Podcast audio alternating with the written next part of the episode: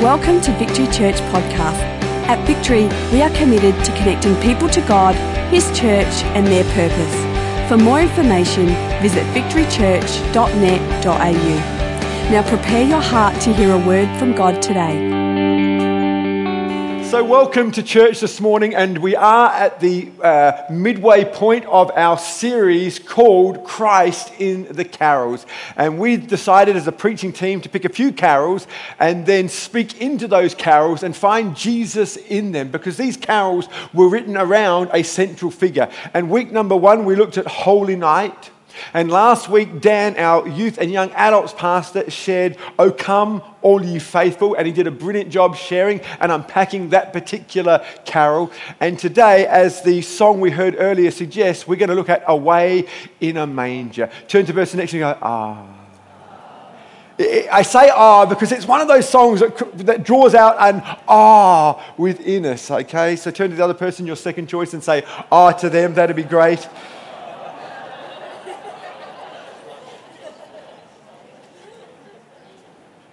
A little bit of background to this particular carol is that uh, it was very first published in 1885 in a Lutheran Sunday school curriculum.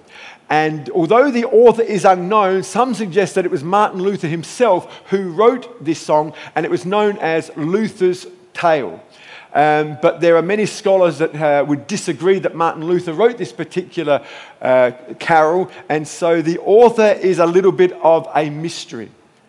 Although the author's a mystery, one thing we know for sure, what is not a mystery, is that this song invokes great emotion from people every time it's sung, particularly around the Christmas season. Some of the lyrics are Away in a manger, no crib for a bed. The little Lord Jesus laid down his sweet head. The stars in the bright sky looked down where he lay the little Lord Jesus asleep on the hay. The cattle are lowing, the poor baby awakes. The little Lord Jesus, no crying he makes. This particular carol obviously is based on scripture. And the portion of scripture I want to turn our attention to this morning is found in the book of Luke, Luke chapter 2, verses 4 to 7, where we read So Joseph also went up from the town of Nazareth in Galilee to Judah. To, sorry, to Judea, to Bethlehem, the town of David, because he longed to the house, uh, sorry, belonged to the house and line of David. He went there to register with Mary, who was pledged to be married to him and was expecting a child. While they were there, the time came for the baby to be born, and she gave birth to a son. She wrapped him in clothes and placed him in a manger because there was no room available for them. The amazing thing about this portion of scripture is that at that time, scholars and experts and religious leaders alike were expecting a Messiah. We're expecting God to come and to rid the earth of the tyranny that they were involved in. They were expecting the Messiah. They were expecting the King of the Jews to come and rule and lead them out of slavery and into a newfound freedom. They were believing it. They spoke about it. Every Sabbath, they would talk, they would teach, they would discuss these truths. And so there, were not, there was not one religious leader that was not expecting a child. However, the thing they were not expecting was the Messiah to come in such a way. They were not expecting the Messiah to come as a babe in a manger. I mean, this this carol refers to this baby as little Lord Jesus. I mean, this is God of the universe in a stable, in a manger, because there was no room at the local hotel. And there he was, born in this incredible, impoverished environment. And people's expectation turned to disappointment because they could not believe for one moment that this could possibly be the answer to all of the world's problems. There was a high expectation, and because the expectation was high, the disappointment was matched. And they were very disappointed because what good can come from a little baby born in a manger. I don't know about you if you've ever received presents at Christmas. Who loves receiving presents at Christmas? I, I know I do. But every now and then you get, you get gifts and you get gifts with, and you, comes with a high expectation. Whenever you see something wrapped, like you say, oh my goodness, what is it? We start shaking it. We say, oh my God. And we start thinking and imagining all the great things it could be. And the longer we think about it, the greater the expectation gets. And the more excited we get. And the more excited we get, guess what? Unless it is what we want it to be, we're setting ourselves up for incredible disappointment. And, these religious leaders were expecting a Messiah, but they put their spin on it. They put their twist on it. And because their spin and twist was not within the will of God, they missed the moment and they missed the message that was behind the manger. Much like we do when it comes to receiving our gifts. Oh, I wonder what it could be. And, and pretty soon we're thinking, oh, you know what? I wonder if there's a set of keys in here. I wonder if mum and dad have got me a brand new car and, and they've just wrapped it up in something just to disguise the incredible gifts. And then we do. Is, or is that just me? Is that just me? And so, with great excitement, we, we rip into it. And because our excitement and expectation is so high,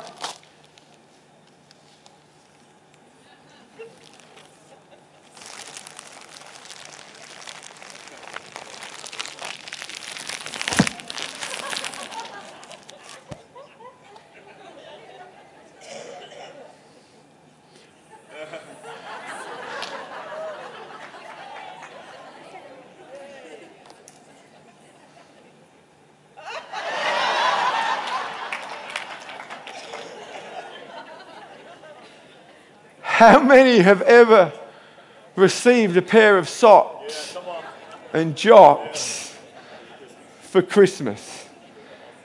And we're like, it's not the gift we were expecting. It's not the gift we were wanting. It's not the gift we were hoping for. And yet, it's a gift we all need if I was to go around the room and say, Who's wearing socks and jocks today? I mean, there'd be a good chance that most of you. Some brave people, maybe not, but generally speaking. And here's this little gift, but it's actually a highly needed gift. It may not be the ones we were hoping for, but some gifts are gifts that everyone needs even though they're not too exciting. How many would agree with that this morning? But if you think about socks and jocks, just for a moment, and some of you didn't think you'd have to think about socks and jocks on a Sunday morning in church, but I just want you to think about it. Because socks and jocks, at the end of the day, are not a real bad gift. Because they provide incredible support.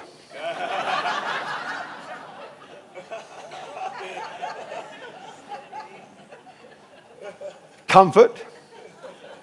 I mean, shoes with socks are far more comfortable than shoes without socks. And of course, they're very affordable. Hence why we get so many socks and jocks for Christmas. And I say all that to say this that this is also true for the very first Christmas. Because Jesus is a gift that every one of us needs. But some of us don't get too excited about that. Just like we don't get excited about socks and jocks, but we find that actually something that we all need. Jesus is someone that we all need. Although some of us may not feel like they're too excited about this particular gift. And if we're not careful, we're going to miss the message of the manger. Just like we can miss in our disappointment the actual value of our socks and jocks that we receive at Christmas. And many of you are going to receive socks and jocks at Christmas, so maybe we can put a positive spin on that this year. But it takes time to reflect upon the value of them in order to see the value that they are and bring to you. And so it is when it comes to this babe in a manger. And if we don't take time to stop and reflect on the message of the manger, we're going to miss what it is that God was trying to say to us through the manger. And so this morning, I want to highlight just three things that I believe the manger can teach us and show us today that we can reflect on and leave this place today with a greater appreciation, not only of this carol, but of the message that's behind the carol, and that is the message of the manger. And uh, the first one is simply this that there is the miracle of the manger. Everyone say miracle. There's a miracle of the manger. The Bible says that a virgin will be with child. Now, when you read that a virgin is going to have a baby, it's either a myth or a miracle. It can't be both. It cannot be a miracle and a myth. It's either a myth, and if it is a myth and it's not true, we should just go home today because everything rests upon this point. But if it is a miracle, we need to listen up and say, wow, and what can we learn from this particular miracle? Because this I know virgins do not have babies. It's hard to believe that Mary, a virgin, could conceive. I'll tell you how hard it is. Mary herself did not believe. Mary was visited by an angel and she was startled. She was afraid. And the angel said to her, Don't be afraid. Mary, you found favor with God and the Holy Spirit will overshadow you, and you will be with child. And she said, how can, how can that be? I'm not married, I've never been with a man. And the angel said, What is impossible for man is possible with God. See, people don't believe in miracles because miracles lie on the outside of what is possible for us. But I want you to understand this thought today Impossibilities don't deny the existence of God, they simply highlight the limitations of humanity. And that's why I'm very uh, okay with the fact that I don't understand, even as a preacher, a preacher of God's word over the last 25 plus years, I don't have all the answers. If I had all the answers, I would be God. I'm very comfortable with the fact that I don't know a whole lot that there is to know about God, and that's what makes Him God. I can't explain every season the good seasons, the miracles, or the bad seasons and the tough seasons. I find it very comfortable to know that I can't explain those things because my finite understanding is not within the realm of God's infinite understanding. I'll say it again impossibilities don't deny the existence of God, they simply highlight the limitations of our humanity. See, the virgin birth doesn't make sense to us, but we need to be reminded that God's the one who created sense in the first place. And God is not limited to the boundaries that we are. And to believe in God is to believe in a being that is not bound by our limitations. And so God is able to live outside of the limitations that we live in. Impossible and impossibilities are words that don't exist in heaven's vocabulary. A, a, miracle is something that God does within the realm of nature, but it's just sped up. Yeah.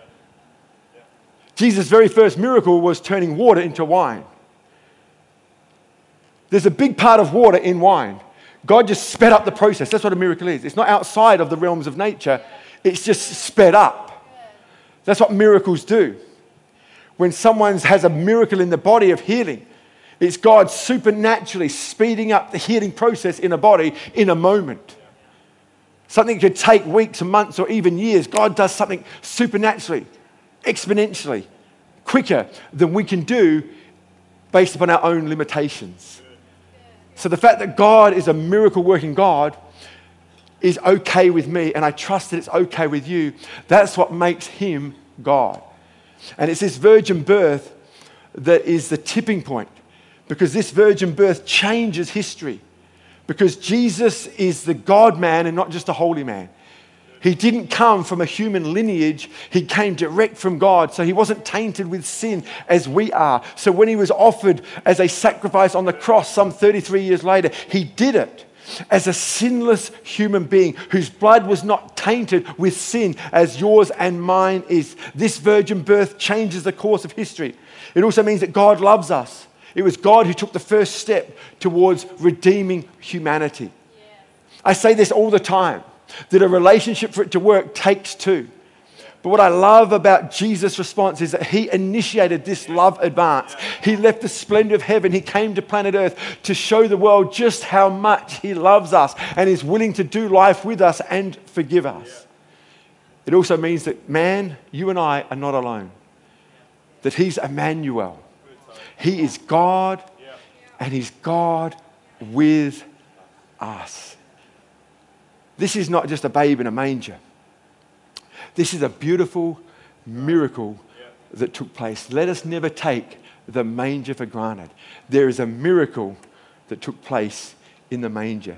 Secondly, we're going to look at the mess. Everyone say mess. The mess of the manger. A manger is basically a long open box or trough for horses or cattle to eat from or to drink from. There's no mention of a manger being used to nurse babies. This was an exception. This was something that wasn't done before.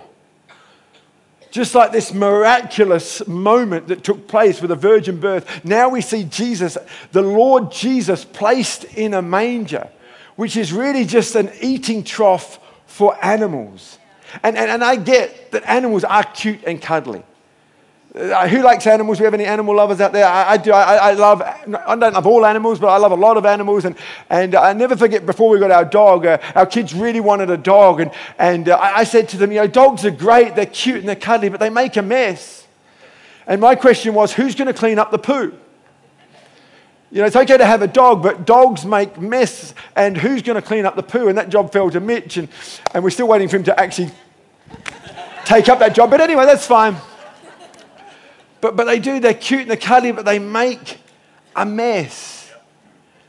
And it was Jesus born into this messy environment. And I think there's something significant, significant and powerful about that. That he was born into a messy environment, which means he can identify with the mess and the messy environments that we find ourselves in. If you find yourself saying, man, this world's a mess, my life's a mess, my marriage is a mess, my family's a mess, my children are a mess. If there's an aspect of your life that is messy, or maybe it's not your life, but maybe it's within the sphere of influence that you have, someone in your life has experienced some of the messiness of life. That's because life is messy. And just like wherever there are animals, there is mess. Wherever there are people, there is mess. People often say to me, if there's God's a God of love, why do bad things happen? It's because we live in a messy world, because where there is a world of people, there are people, and people are beautiful, granted. But people are also brutal. People are brutal. Have you noticed that? Been leading a church for over 25 years, and, and uh, people often ask me this question. They say, Tony, what's the best thing about ministry? And I say, Oh, that's real easy. It's people. I love people. We had 30 people baptized on Sunday night at the Water World. It was amazing. That's worthy of a round of applause. It's been so good. Do you confess? Yes. Do you confess? Yes. Do you confess? 30 people, amazing. Seeing changed lives. Uh, seeing Daniel here this morning, uh, just celebrating what took place last Sunday night. As I look around the auditorium, see many others who got baptized last Sunday night. It's incredible. People are beautiful. Some of my greatest moments, all of my greatest moments, my most special moments in my life are around and involve people. But some of the hardest moments of my life also around people because people can be brutal. And when you do ministry, it involves people, and you get the best and you get the worst of people. And Jesus saw that, and he was born into this incredible, messy, crazy situation.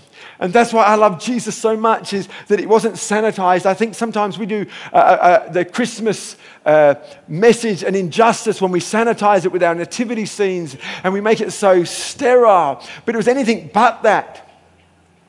The lyric says, The little Lord Jesus, no crying he makes. I don't know about you, but babies cry.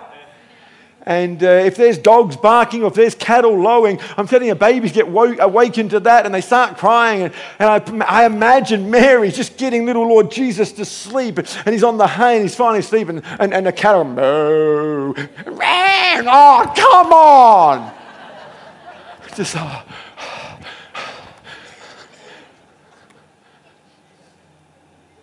It's messy. Life is messy.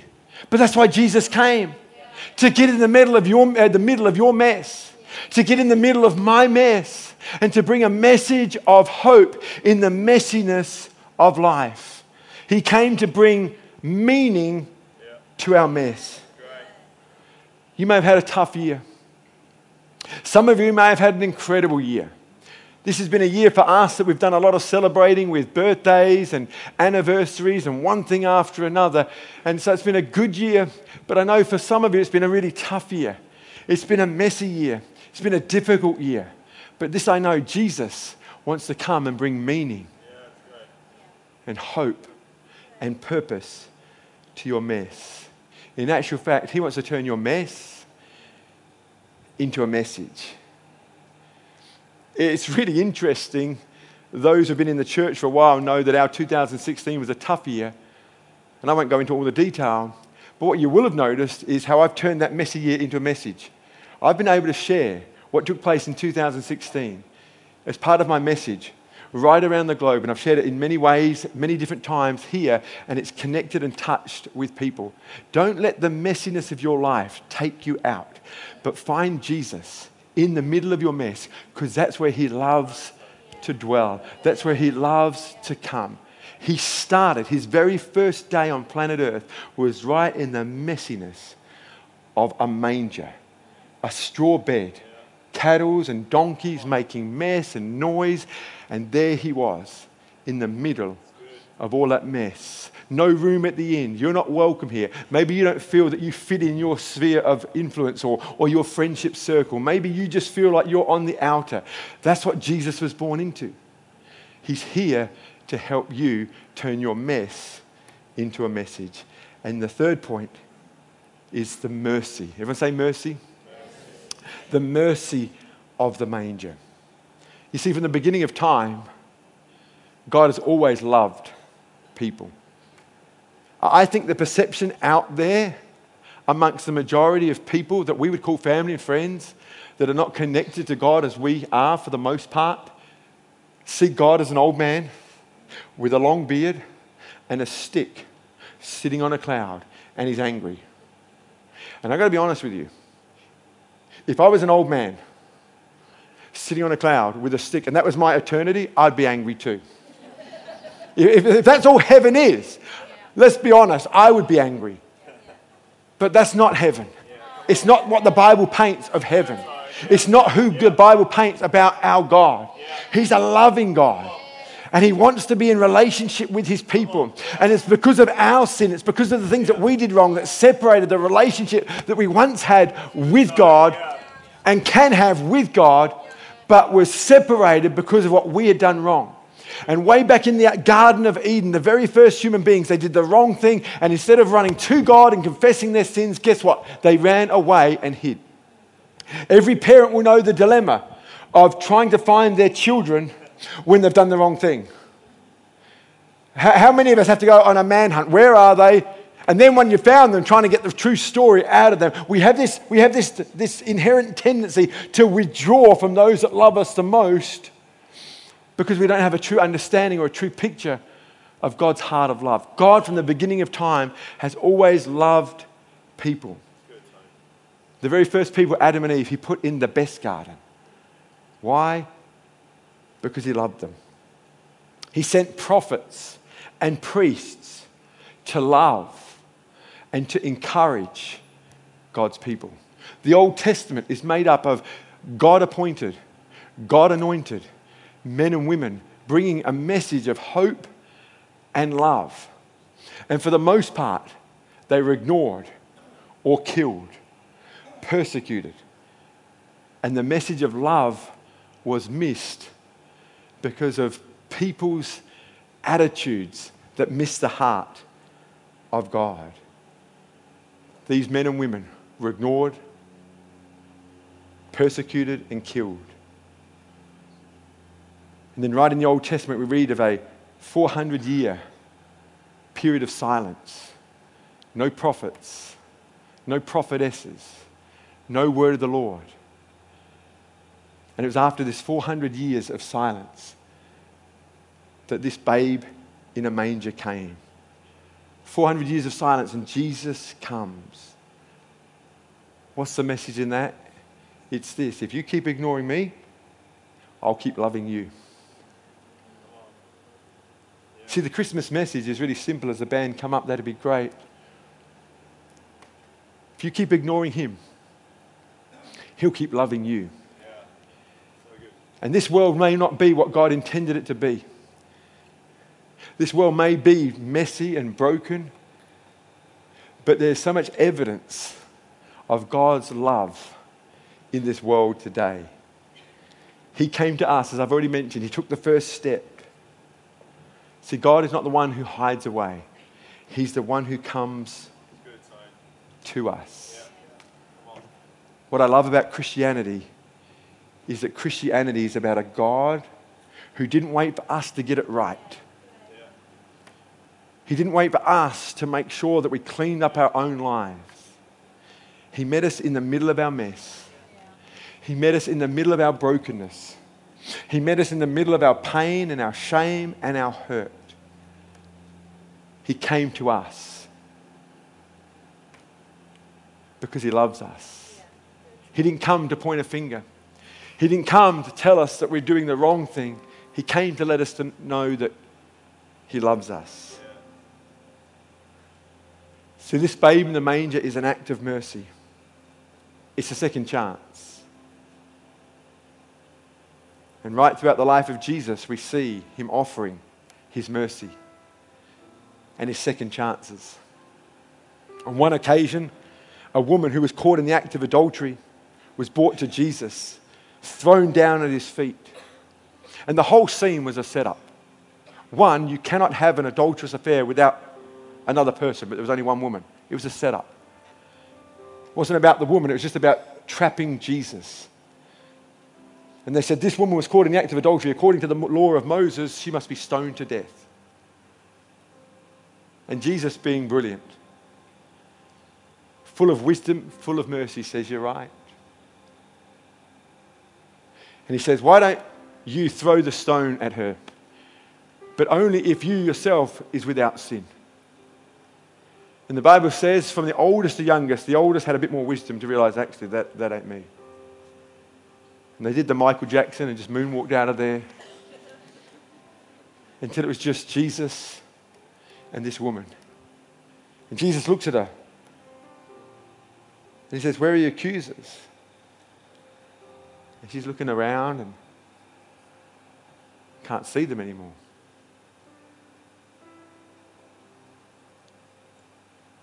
She says, They're gone. And Jesus said this, then neither do I condemn you. He can deal with your past, but he's also interested in your future. And because he's interested in your future, he wants you to make good choices. And so he said, Go sin no more. Because your past brought you here. Let's, let's live a, a better life. And, and with Christ in our lives, we can, we can make better choices. We can, we can choose better paths and we can live better lives. But right throughout his life, we see the mercy of Jesus on display. And Jesus said, I am the way, I am the truth, I am the life, and no one comes to the Father but through me. This moment right here is what separates Christianity from every other, other religion. Uh, religion. Other religions say that all roads lead to God. Christianity does not say that. Jesus said, I'm the only way. And, and this is where Christians get the reputation of being narrow minded. How can you say that you're the only way? We're saying we're not. We're saying Jesus is the only way.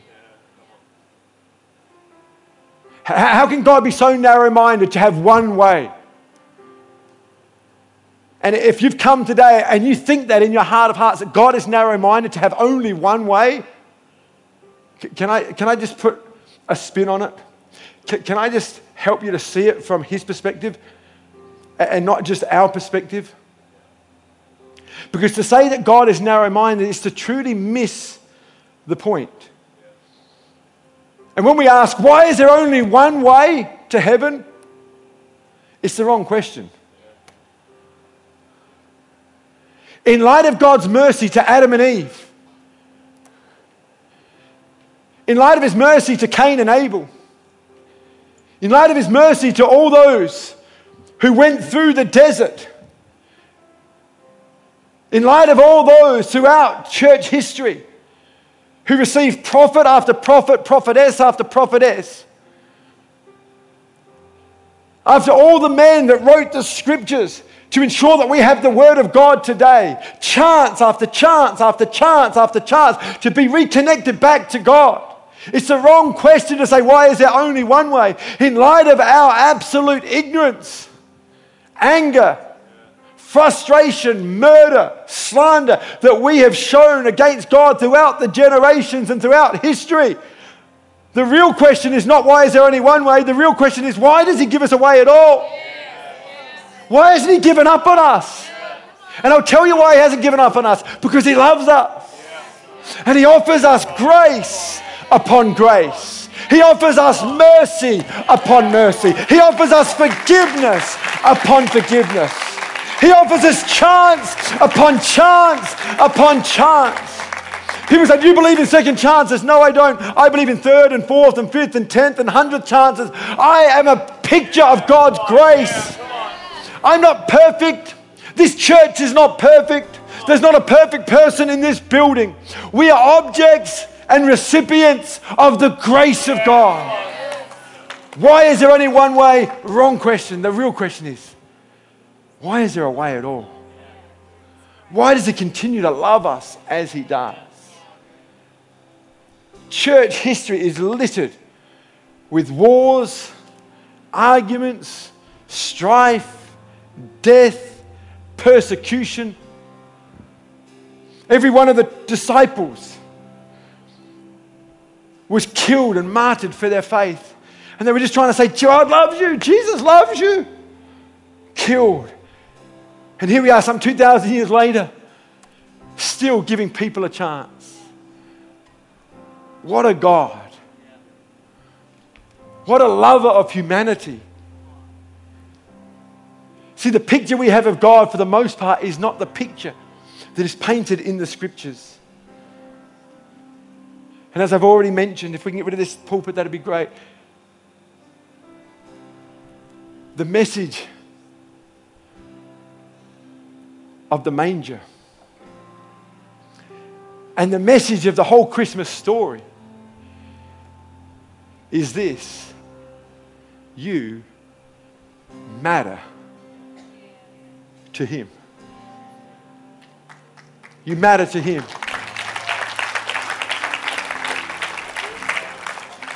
And I would hate us to miss the message because it didn't fit into our paradigm. I would hate us to miss the message because it didn't fit into our little way of thinking. Thank you for taking the time to listen. If you have any questions, please email us at admin at victorychurch.net.au